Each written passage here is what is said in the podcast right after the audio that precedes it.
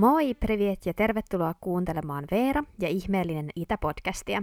Mä oon Veera ja tässä podcastissa mä esittelen teille laajan valikoiman aiheita Venäjältä, Neuvostoliitosta ja Itä-Euroopasta. Kiva kun oot siellä kuuntelemassa. Tämä jakso on tämän kauden viimeinen jakso ja mä valitsin tähän taas yhden kauan aikaa sitten toivotun aiheen, eli venäläisen taikauskon. Me puhuttiin jonkin verran venäläisestä taikauskosta Marikan kanssa venäläistä tapakulttuuria koskevassa jaksossa numero 19. Tässä jaksossa mennään kuitenkin vähän syvemmälle aiheeseen ja käsitellään useampia yleisiä uskomuksia.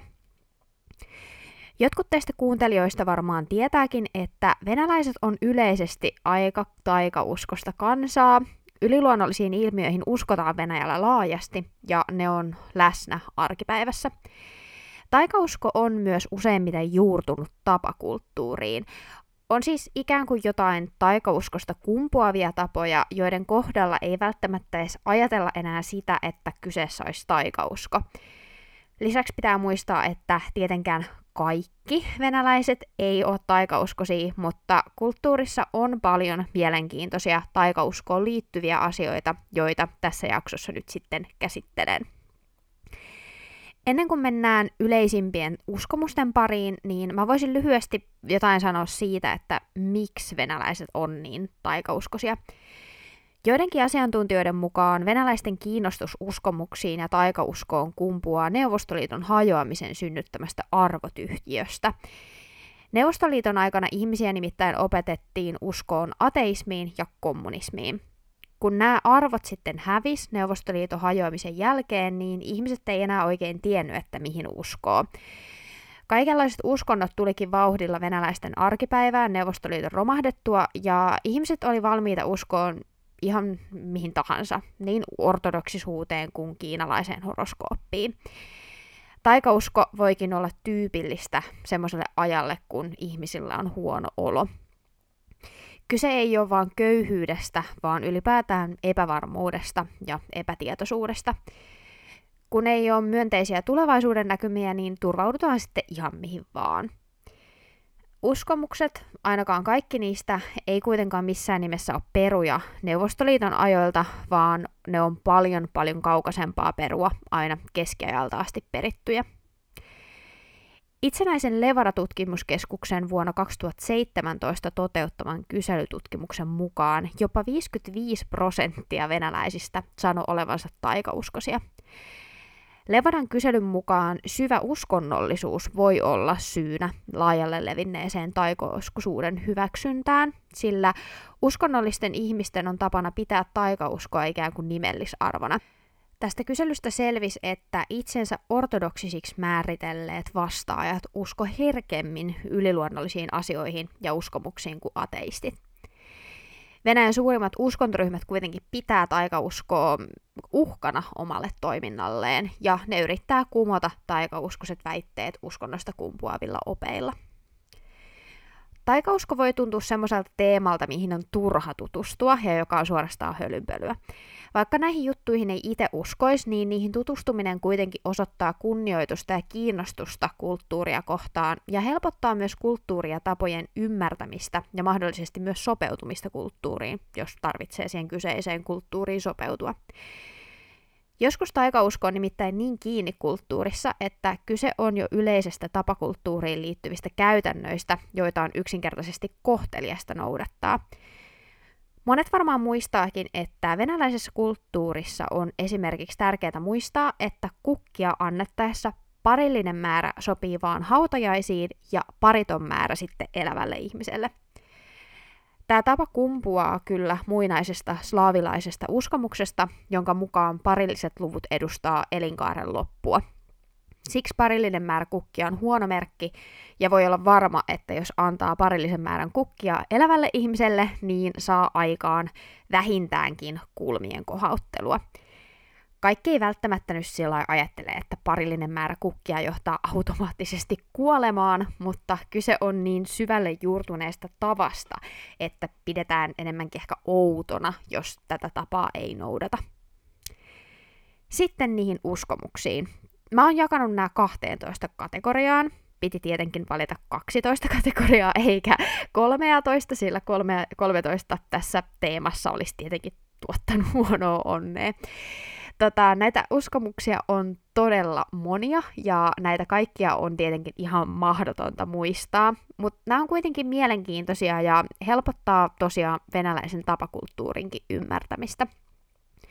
Monet näistä uskomuksista voi aluksi vaikuttaa täysin irrationaalisilta, mutta syvemmän tutustumisen myöntä näille monille näistä uskomuksista voi löytyä tarkoitus. Kuten mä jo vähän aikaisemmin sanoinkin, niin monet näistä uskomuksista on peräisin jo keskiajalta tai on sitäkin vanhempia. Ja usein nämä uskomukset liittyykin johonkin tiettyyn historialliseen aikaan tai historialliseen tapahtumaan tai perinteeseen ja arkeen. Kaikkiin mulla ei ole mitään selitystä, mutta osaan kyllä on joku ihan järkeväkin ja historiasta kumpuava selitys. Lisäksi, jos mä en kerro, että mihin joku uskomus johtaa, niin vastaus on yleensä epäonni. Tarkoitan siis, että jos joku, jonkun uskomuksen mukaan jotain ei saa tehdä, niin sen asian tekeminen yleensä johtaa yksinkertaisesti huonoon onneen, ellen jotain muuta mainitse. Mutta ei sitten muuta kuin uskomusten pariin. 1. Tervehtiminen kylään tai kotiin saapuessa. Lähdetään liikkeelle oviaukkoon liittyvästä uskomuksesta. Uskotaan, että oviaukoissa notkuminen tuottaa huonoa onnea. Jos sä haluat tervehtiä tai puhutella toista henkilöä, niin pitää ensin astua kynnyksen yli oviaukosta kokonaan sisään, koska kynnyksen yli tervehtiminen ja kätteleminen tuo huonoa onnea ja tai eripuraa kättelijöiden kesken. Tämä uskomus perustuu venäläiseen kansanuskoon. Venäläisessä kansanuskossa nimittäin ajateltiin, että kynnys on ensinnäkin kahden maailman, eli kodin ja ulkotilan raja. Koti oli elävien ihmisten maailma ja ulkotila ainakin noin symbolisesti kuolleiden ihmisten maailma. Toinen seikka on se, että kauan kauan sitten kynnyksen alla oli tapana säilyttää kuolleiden ihmisten tuhkia, eikä kuolleiden ihmisten henkiä tietenkään sitten pitäisi häiritä sillä kynnyksen yli tervehtimisellä tai kättelyllä. Kolmanneksi uskottiin, että kynnys on paikka, jossa kodin henki asuu, ja siksi tämän kynnyksen yli kättely tuo äärimmäisen huonoa onnea. Eli muistakaa mennä sisään asuntoon tai taloon ennen kuin lähdette kättelemään ja tervehtimään. Kaksi. Lahjat. No sitten kun pääset kynnyksen yli tervehtimään, saattaa sulla olla mukana joku tuliainen tai lahja, jonka sä haluat antaa. Lahjojen antamisessa kannattaa ottaa huomioon pari asiaa. Ensinnäkin terävien esineiden antaminen lahjaksi on Venäjällä tabu. Sama koskee myös kelloja ja huiveja, sillä nämä kaikki tuo huonoa onnea jos nyt käy niin, että menee mokaamaan ja antaa erehdyksessä tuommoisen lahjan, joka tuottaa epäonnea, niin tämä ongelma voidaan kyllä välttää sopimalla, että lahjan saaja maksaa tästä esineestä symbolisen summan rahaa. Ja tämän eleen sitten toivotaan kumoavan lahjan muuten tuoman huonon onnen. Sitten taas, jos saannat lahjaksi käsilaukun tai lompakon, niin siellä pitäisi olla aina vähän rahaa sisällä koska tyhjä lompakko tai laukku aiheuttaa köyhyyttä. Ja eihän kukaan nyt halua antaa toiselle ihmiselle lahjaksi köyhyyttä. Kolme. Raha. Rahaan ja taloudelliseen onneen liittyy monia muitakin uskomuksia, joista seuraavaksi muutamia. Ensinnäkin tyhjiä pulloja ei saisi jättää pöydälle, vaan ne on parempi laittaa lattialle – Pöydällä lojuvat tyhjät pullot voi uskomuksen mukaan nimittäin johtaa talousvaikeuksiin. Ja tämä sääntö pätee sitten niin kotona kuin ravintolassakin. Tälle pullojutulle on selitys ja sen mukaan legenda kertoo, että tämä käytäntö alkoi, kun kasakkasotilaat ajo Napoleonin takas Ranskaan vuonna 1814. Sotilaat sitten huomasivat, että pariisilaiset ravintoloitsijat velotti asiakkaita pöydälle jätetyistä tyhjistä pulloista eikä tilatuista pulloista, joten kasakat sitten piilotti ne pullot ovelasti pöydän alle, jolloin niistä ei laskutettu. Kun sotilaat palas Venäjälle, niin he toi tämän tavan sitten mukanaan. Näin siis kertoo legenda. Pullot tosiaan pitäisi siis uskomusten mukaan jättää lattialle talousvaikeuksien välttämiseksi, mutta sitten taas laukkua nimenomaan ei saa jättää lattialle. Jos laukun jättää lattialle, niin siitä koituu jälleen kerran rahallisia menetyksiä. Eli pullot lattialle ja laukku sitten vaikka tuolille. Pöytiin ja rahaan liittyy vielä yksi asia. Leipää ei nimittäin saa laittaa pöydälle väärinpäin, koska tämäkin johtaa huonoon onneen ja taloudellisiin vaikeuksiin. Onneksi tämä on helppoa, koska varmaan aika harva haluaa laittaa leivän väärinpäin pöydälle, varsinkin jos siinä on jotain leivän päällisiä. Rahaan liittyviin uskomuksiin kuuluu myös se, että viheltäminen sisätiloissa aiheuttaa sen, että sinä tai sun perhe menettää kaikki rahat tai rahaa ei tule tulevaisuudessa. Tämän uskomuksen juurista on paria erilaista versiota. Toinen liittyy mereen ja merimiehiin. Kun sattui tyyni keli eikä laiva pystynyt kulkemaan tuulen ja purjeen avulla, niin merimiehet alkoi viheltää, koska tämän viheltämisen oli tarkoitus kutsua tuulta. Mä en kuitenkaan ihan ymmärtänyt, että miten tämä viheltäminen ja merimiehet ja raha kuuluu yhteen, mutta mä löysin tällaisen selityksen. mutta toinen ehkä vähän järkevämpi selitys on, että on semmoinen uskomus, että viheltäminen on pahojen voimien kieli, ja viheltämällä sitten voi puhua pahojen voimien kanssa, ja sen takia viheltäminen johtaa epäonneen. Ehkä ne merimiehet sitten halus viheltämällä kutsua pahoja henkiä avukseen ja tuottaa tuulta. en ole ihan varma, mutta ää, älkää viheltäkö sisätiloissa, että, että sitten tuota huonoa onnea ja rahan menetystä. Näistä kaikista rahaan liittyvistä uskomuksista mun omasta kokemuksesta tämä seuraava on kuitenkin tärkein. Eli muistakaa tämä seuraava, jos nämä muut unohtuu. Uskomusten mukaan nainen ei saa antaa toiselle naiselle rahaa suoraan käteen, sillä paha energia siirtyy toiselle. Tämän takia Venäjällä on kaupan kassoilla kupit tai semmoiset alustat, johon myyjälle sit laitetaan rahat. Kaikki ei välttämättä heti ajattele, että rahan antaminen suoraan käteen johtaisi pahaan energiaan, mutta ainakin mun kokemuksesta yleisesti tapakulttuuriin kuuluu, että rahat laitetaan sille alustalle. Mulla on ainakin käynyt silleen, että mä oon antanut seteliä suoraan myyjälle, niin hän on näyttänyt, että pitää laittaa siihen alustalle, että hän ei suostunut ottaa sitä omaan käteensä. Eli laittamalla rahat sille alustalle voi ainakin osoittaa, että venäläinen tapakulttuuri ja samalla taikausko on itselle edes päällisin puolin tuttua ja sillä tavalla vähän niin kuin kunnioittaa sitä paikallista kulttuuria. Eli rahat kaupassa alustalle, ei suoraan käteen. Jos siellä myyjä sattuu olemaan taikauskonen, niin ainakaan ei sitten hänelle tuota huonoja energioita. Neljä. Matkat ja matkaan lähtö. Seuraavaksi matkaan liittyviä uskomuksia. Näistä ehkä yleisin tapa ja uskomus on, että ennen matkaan lähtöä istutaan hetken aikaa paikallaan ihan hiljaa. Ja tämä hiljainen hetki istuen sitten varjelee onnettomuuksilta. Tällä uskomuksella on muinaiset juuret.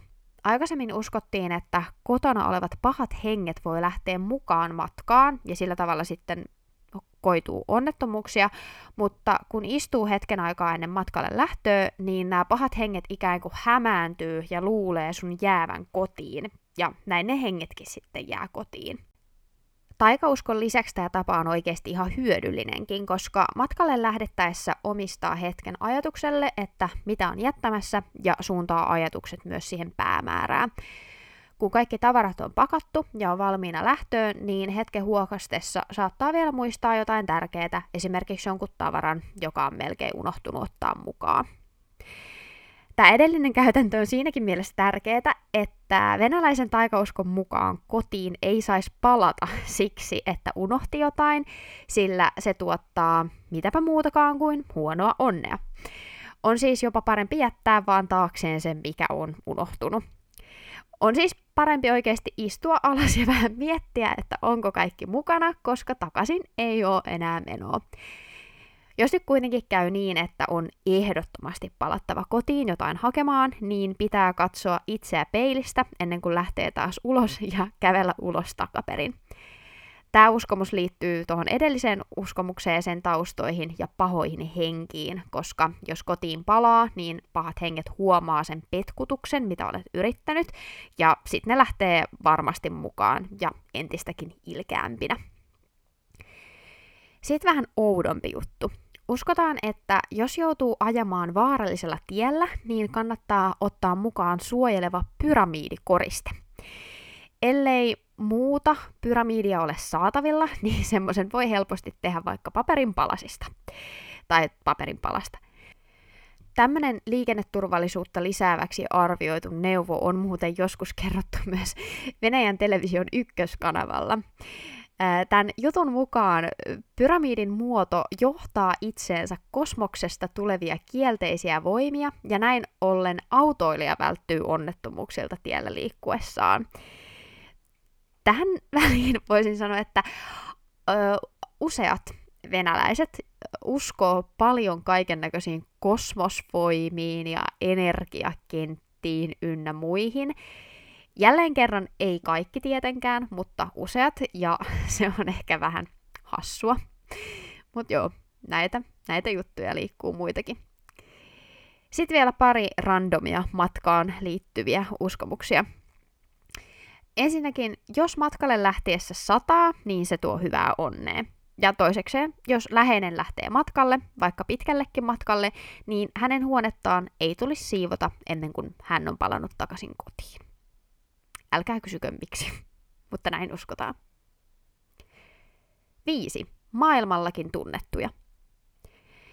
Seuraavaksi mä kerron muutaman uskomuksen, jotka on kansainvälisestikin tunnettuja, mutta jotka toimii myös Venäjällä.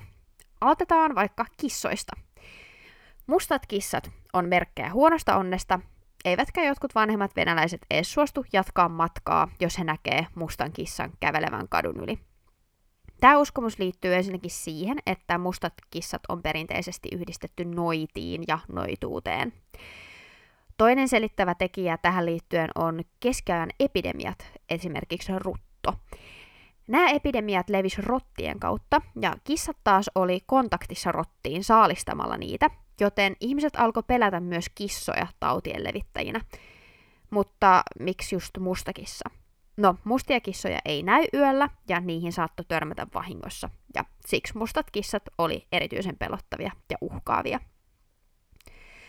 Toinen monesta kulttuurista tuttu uskomus on, että peilin rikkoutuminen johtaa epäonneen. Venäjällä tähän uskomukseen liittyy ajatus siitä, että peili ikään kuin kerää osan siihen katsovan ihmisen energiasta. Ja jos peiliin katsoo monesti negatiivisella fiiliksellä, niin se peili kerää tätä tunnetta itseensä. Ja tämän takia peilin rikkoutuessa kaikki vuosien aikana peiliin imeytynyt huono energia vapautuu ja voi sitten tietenkin koitua ongelmaksi. Tähän uskomukseen liittyy, että rikkoutuneesta peilistä ei saisi myös katsoa itseään, sillä rikkoutuneeseen peiliin katsoessa sielu hajoaa, joka johtaa sitten joko epäonneen, kuolemaan tai siihen, että kuoleman jälkeen ei pääse taivaaseen. Aika kovia juttuja, ei kannata katsoa rikkinäiseen peiliin. Kolmas kansainvälisesti tuttu uskomus on, että nelilehtinen apila ja hevosen kenkä tuo onnea. Apilauskomus liittyy yksinkertaisesti siihen, että nelilehtinen apila on harvinainen ja vaikea löytää, koska vaan yhdessä apilassa kymmenestä tuhannesta on neljä lehteä, ja siksi semmoinen on vaikea löytää, ja sen löytäminen kertoo hyvästä onnesta. Ja hevosen kenkiä taas sen säilytetään ovien yläpuolella tuomaan onnea. Ja, mutta tämän uskomuksen taustasta mä en kyllä osaa sanoa enempää. Mutta hevosen kengät on myös monessa kulttuurissa jotenkin semmoisia onnen symboleita, kuten sitten Venäjälläkin. Kuusi. Parisuhde, perhe ja ympärillä olevat ihmiset. Siirrytään sitten parisuhteeseen, perheeseen ja ylipäätään ympärillä oleviin ihmisiin ja niihin liittyviin uskomuksiin. Yksi yleinen perheeseen liittyvä uskomus on, että suolan läikyttäminen johtaa perheenjäsenten riitaan. Mä muuten mietin tosi pitkään, että onko, niin kuin mikä, mikä sana olisi niin kuin suomeksi tuohon suolan läikyttämiseen, koska mulle tulee läikyttämisestä mieleen neste, mutta sitten mä en oikein keksinyt mitään muuta. Englannin kielen vastine olisi spill the salt mutta mä en keksinyt, varmaan läikyttää. Mutta tosiaan, mm, takaisin tähän uskomukseen. Suolan läikyttäminen johtaa perheenjäsenten väliseen riitaan. Ja tämä uskomus liittyy siihen, että aikaisemmin Venäjällä tai pikemminkin muinaisessa Rusin valtakunnassa suola oli todella arvokasta. Suolan hinta oli nimittäin kiinnitetty kullan hintaan, eli käytännössä tämä tarkoitti sitä, että kilo suolaa maksoi yhtä paljon kuin kilo kultaa, ja suola oli tietenkin tämän takia sitten varakkuuden symboli. Suolan läikyttäminen nähtiin siis huonona asiana yksinkertaisesti siksi, että suola oli niin kallista.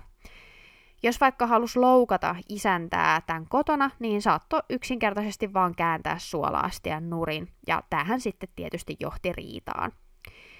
Nykyään suola ei tietysti ole kullan arvosta, mutta suolaan on liittynyt tämmöinen uskomus ja jotkut sitä vielä noudattaa.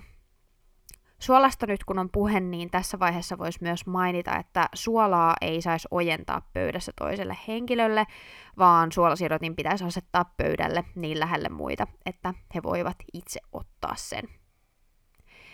Häihin liittyen uskotaan, että jos hääpäivänä sataa, niin pariskunnasta tulee rikas. Tähän on ihan mahtava uskomus, koska tietysti hän sitä toivoisi, että hääpäivänä olisi hyvä keli, mutta eihän se sitten se sadekaan haittaa, jos se kerta rikastumista tarkoittaa. Sitten hääjuhlassa, tai no kaikkialla muuallakin, pitäisi ottaa semmoinen asia huomioon, että naimattomien ei pitäisi istua pöydän kulmassa, koska muuten he ei koskaan pääse naimisiin. Jotkut ajattelee, että tämä kirous kestää vain seitsemän vuotta, jonka myötä lapset voi kyllä istua sitten pöydän kulmissa. Häiden todistamista useammin kuin kerran naimattomana pitäisi myös yrittää välttää, koska muuten voi jäädä sinkuksi. Sitten tähän kategoriaan viimeiseksi uskomus liittyen kaimoihin. Venäjällähän on käytössä suhteellisen vähän eri etunimiä, ja siksi voikin joskus tuntua, että joka toinen vastaan tuleva nainen on nimeltään Jekaterina, Irina tai Maria, ja mies Alexander, Dmitri tai Aleksei. Samannimisten ihmisten tapaamiseen liittyy myös taikausko, mutta onneksi tämä taikausko tuo enemmän hyvää kuin huonoa onnea. Se on tosiaankin siinä mielessä hyvä asia, että näitä samannimisiä henkilöitä tulee tavattua hyvin usein. Uskomuksen mukaan, jos huomaa istuvan kahden samannimisen ihmisen välissä, tulee esittää toive. Mutta tätä toivetta ei kuitenkaan pidä sitten kertoa kenellekään, sillä muuten se ei toteudu. 7. Syntymä ja syntymäpäivät. Sitten syntymään ja syntymäpäiviin liittyen muutama juttu.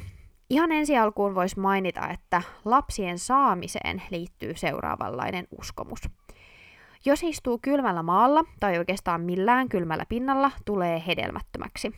Tämä pätee etenkin, jos on nuori nainen. Mä en ole varma, mutta mulle tuli semmoinen ajatus ihan itselle, että tämä voisi mahdollisesti liittyä ihan oikeasti terveyteen. Mulle ainakin, tai siis meille ylipäätään lapsena, toitotettiin, että kylmällä pinnalla istuminen johtaa pissatulehdukseen. Ei saa istua missään kylmällä, koska sitten tulee pissatulehdus. Näinhän se ei siis tietenkään ole, vaan pissatulehdus johtuu bakteereista, mutta tota, tämä on aika yleinen uskomus ja ihan siis nykypäivänäkin. Ja musta tuntuu, että aika moni uskoo siihen, että jos istuu pitkään vaikka jossain kylmällä kivellä, niin automaattisesti tulee virtsatietulehdus. No virtsatietulehdus sitten taas hoitamattomana voi johtaa vakavimmillaan muihin ongelmiin, ja mä uskoisin, että tämmöinen tulehdus on voinut olla oikeastikin vakava juttu joskus ennen muinoin, kun ei ole ollut mitään millä sitä hoitaa. Joten voiko olla, että tälle uskomukselle olisi näinkin järkevä selitys? En tiedä, mutta tämmöinen tuli mieleen. No sitten, jos ja kun sitä vauvaa odottaa, niin Uuden vauvan tarvikkeet, kuten vaatteet, lelut ja huonekalut, tulisi ostaa vasta sen jälkeen, kun vauva on syntynyt, ja ostokset tehdäänkin sitten näin ollen yleensä luonnollisesti kiireessä. Juuri syntynyttä vauvaa ei myöskään saisi näyttää kellekään, paitsi lapsen isälle ja kätilölle lapsen 41. päivän aikana. Sitten syntymäpäivän juhlintaan liittyy semmoinen uskomus, että synttäreitä tulisi juhlia aina itse syntymäpäivänä tai sen jälkeen, mutta ei koskaan ennen. Koska ennenaikaisesta juhlimisesta koituu, kuka arvaa, pahaa onnea. Jos syntymäpäivä osuu keskelle viikkoa, niin sitä on parasta juhlia sitten seuraavana viikonloppuna. Ja tämä on myös tärkeä. Toiselle ei saisi toivottaa hyvää syntymäpäivää etukäteen, Ja musta tuntuu, että aika usein sitä tulee toivotettua sillä hei, sullahan on kohta synttärit, että onnea etukäteen. Mutta ei Venäjällä, älkää tehkö niin. Kahdeksan. Tulevaisuus. Tulevaisuuteen liittyy yksi yksinkertainen uskomus. Tulevaisuuden saavutuksista puhuminen tuo huonoa onnea. On siis parempi olla hiljaa ja pessimistinen, kunnes menestyksestä tulee todellisuutta. Mulla on ehkä itsellä tämmöinen uskomus kanssa, että aina jos sitä jotenkin öö, miettii, että no niin nyt tämä juttu menee tosi hyvin ja tulee menee hyvin ja wow, niin sitten sitä tavallaan niinku me puhutaan jinksaamisesta, ja sitten se meneekin pieleen, että parempi vaan uskoa, että kaikki menee päin puuta, niin voi sitten olla onnellinen, jos ei meekään. Yhdeksän. Kehon toiminnot ja terveys. Terveyteen liittyviin uskomuksiin saattaa Venäjällä törmätä jopa lääkärillä, Moskovalainen lääkäriasema joskus neuvo, että keuhkoputken tulehdukseen purevat niin antibiootit kuin myös punainen huivi. Tämän aseman lääkärin mukaan punainen on niin vahva ja voimakas väri, että se lääkitsee sairasta ihmistä.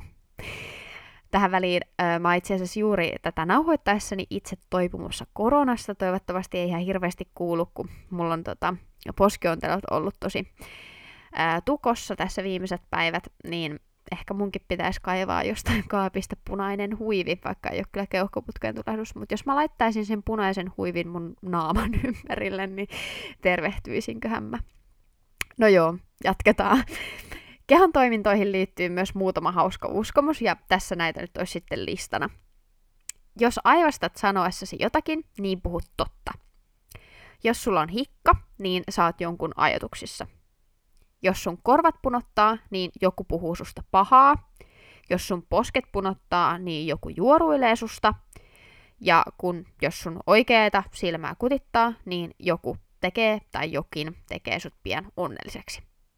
Eli käytännössä mitä ikinä sun kehossa tapahtuu, se liittyy siihen, että joku ajattelee sua tai puhuu susta.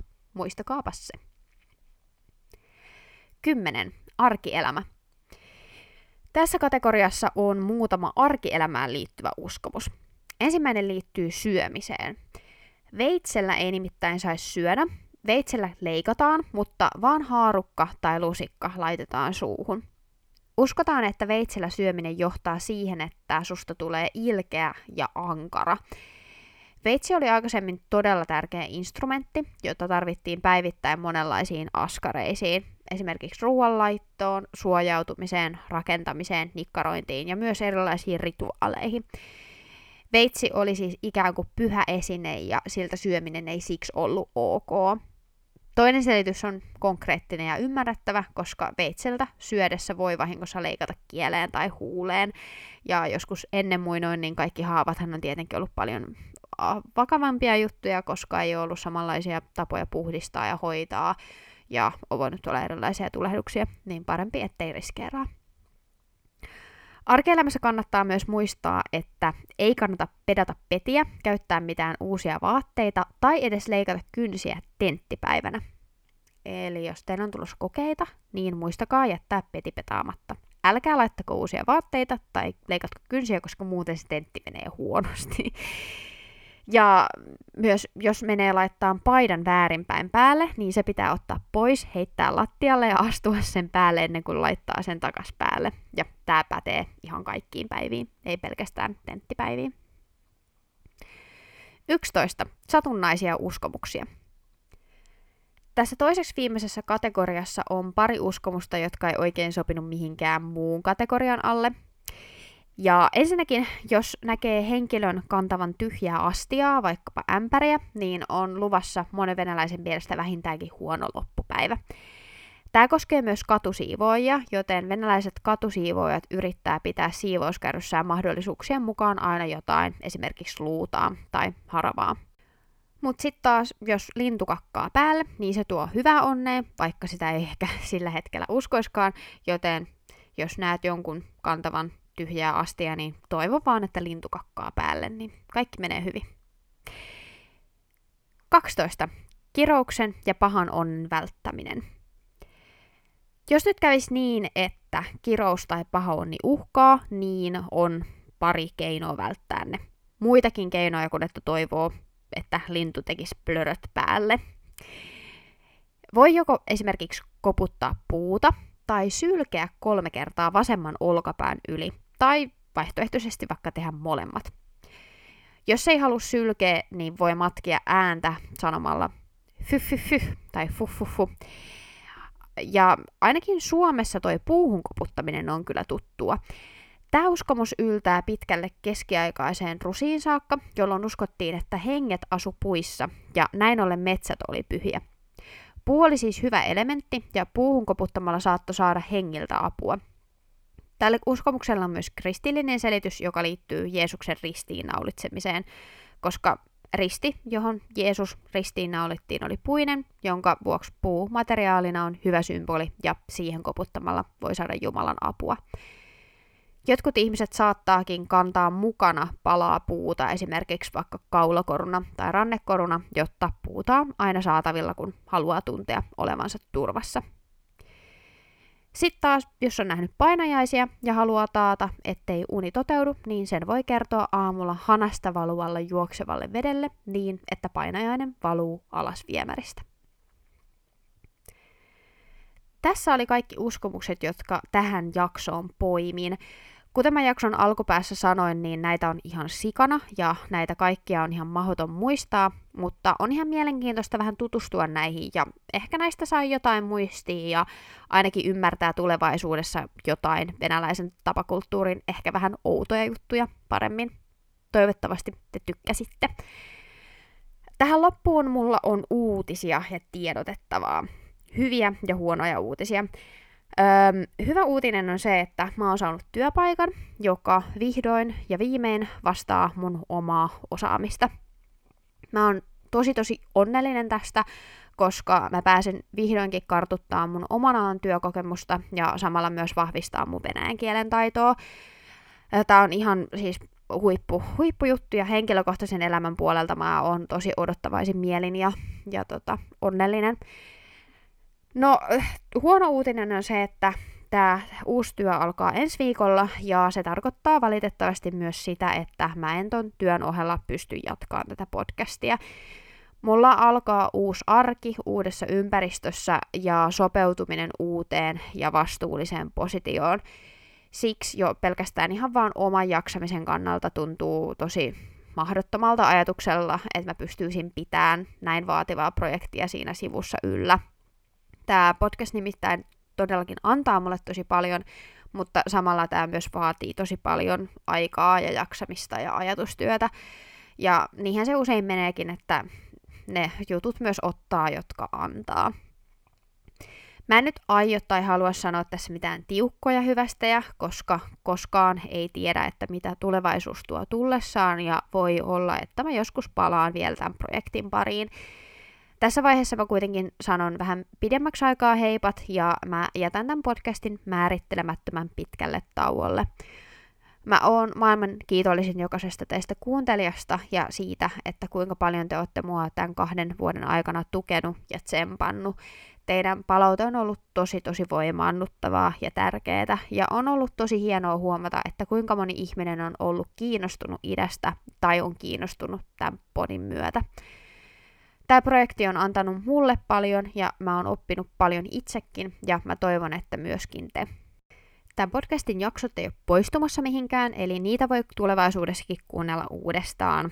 Ja mehän kaikki tiedetään, että kertaus on opintojen äiti, joten mä uskon, että te saatte kyllä paljon lisää siitä uudestaan kuuntelusta. Mä oon monia mun lempipodcasteja kuunnellut moneen kertaan ja aina niistä jaksoista löytyy jotain uutta ja muistuu, muistuu vanhoja juttuja mieleen. Myös podcastin Instagram-tili Ihmeellinen Itä Podcast pysyy julkisena ja avoinna, eli sieltä voi käydä vilkuilemassa vanhoja lisämatskuja. Vielä kerran kiitos kaikille. Ehkä vielä joskus kuullaan uusien jaksojen merkeissä, mutta tässä vaiheessa moikka, pakaan!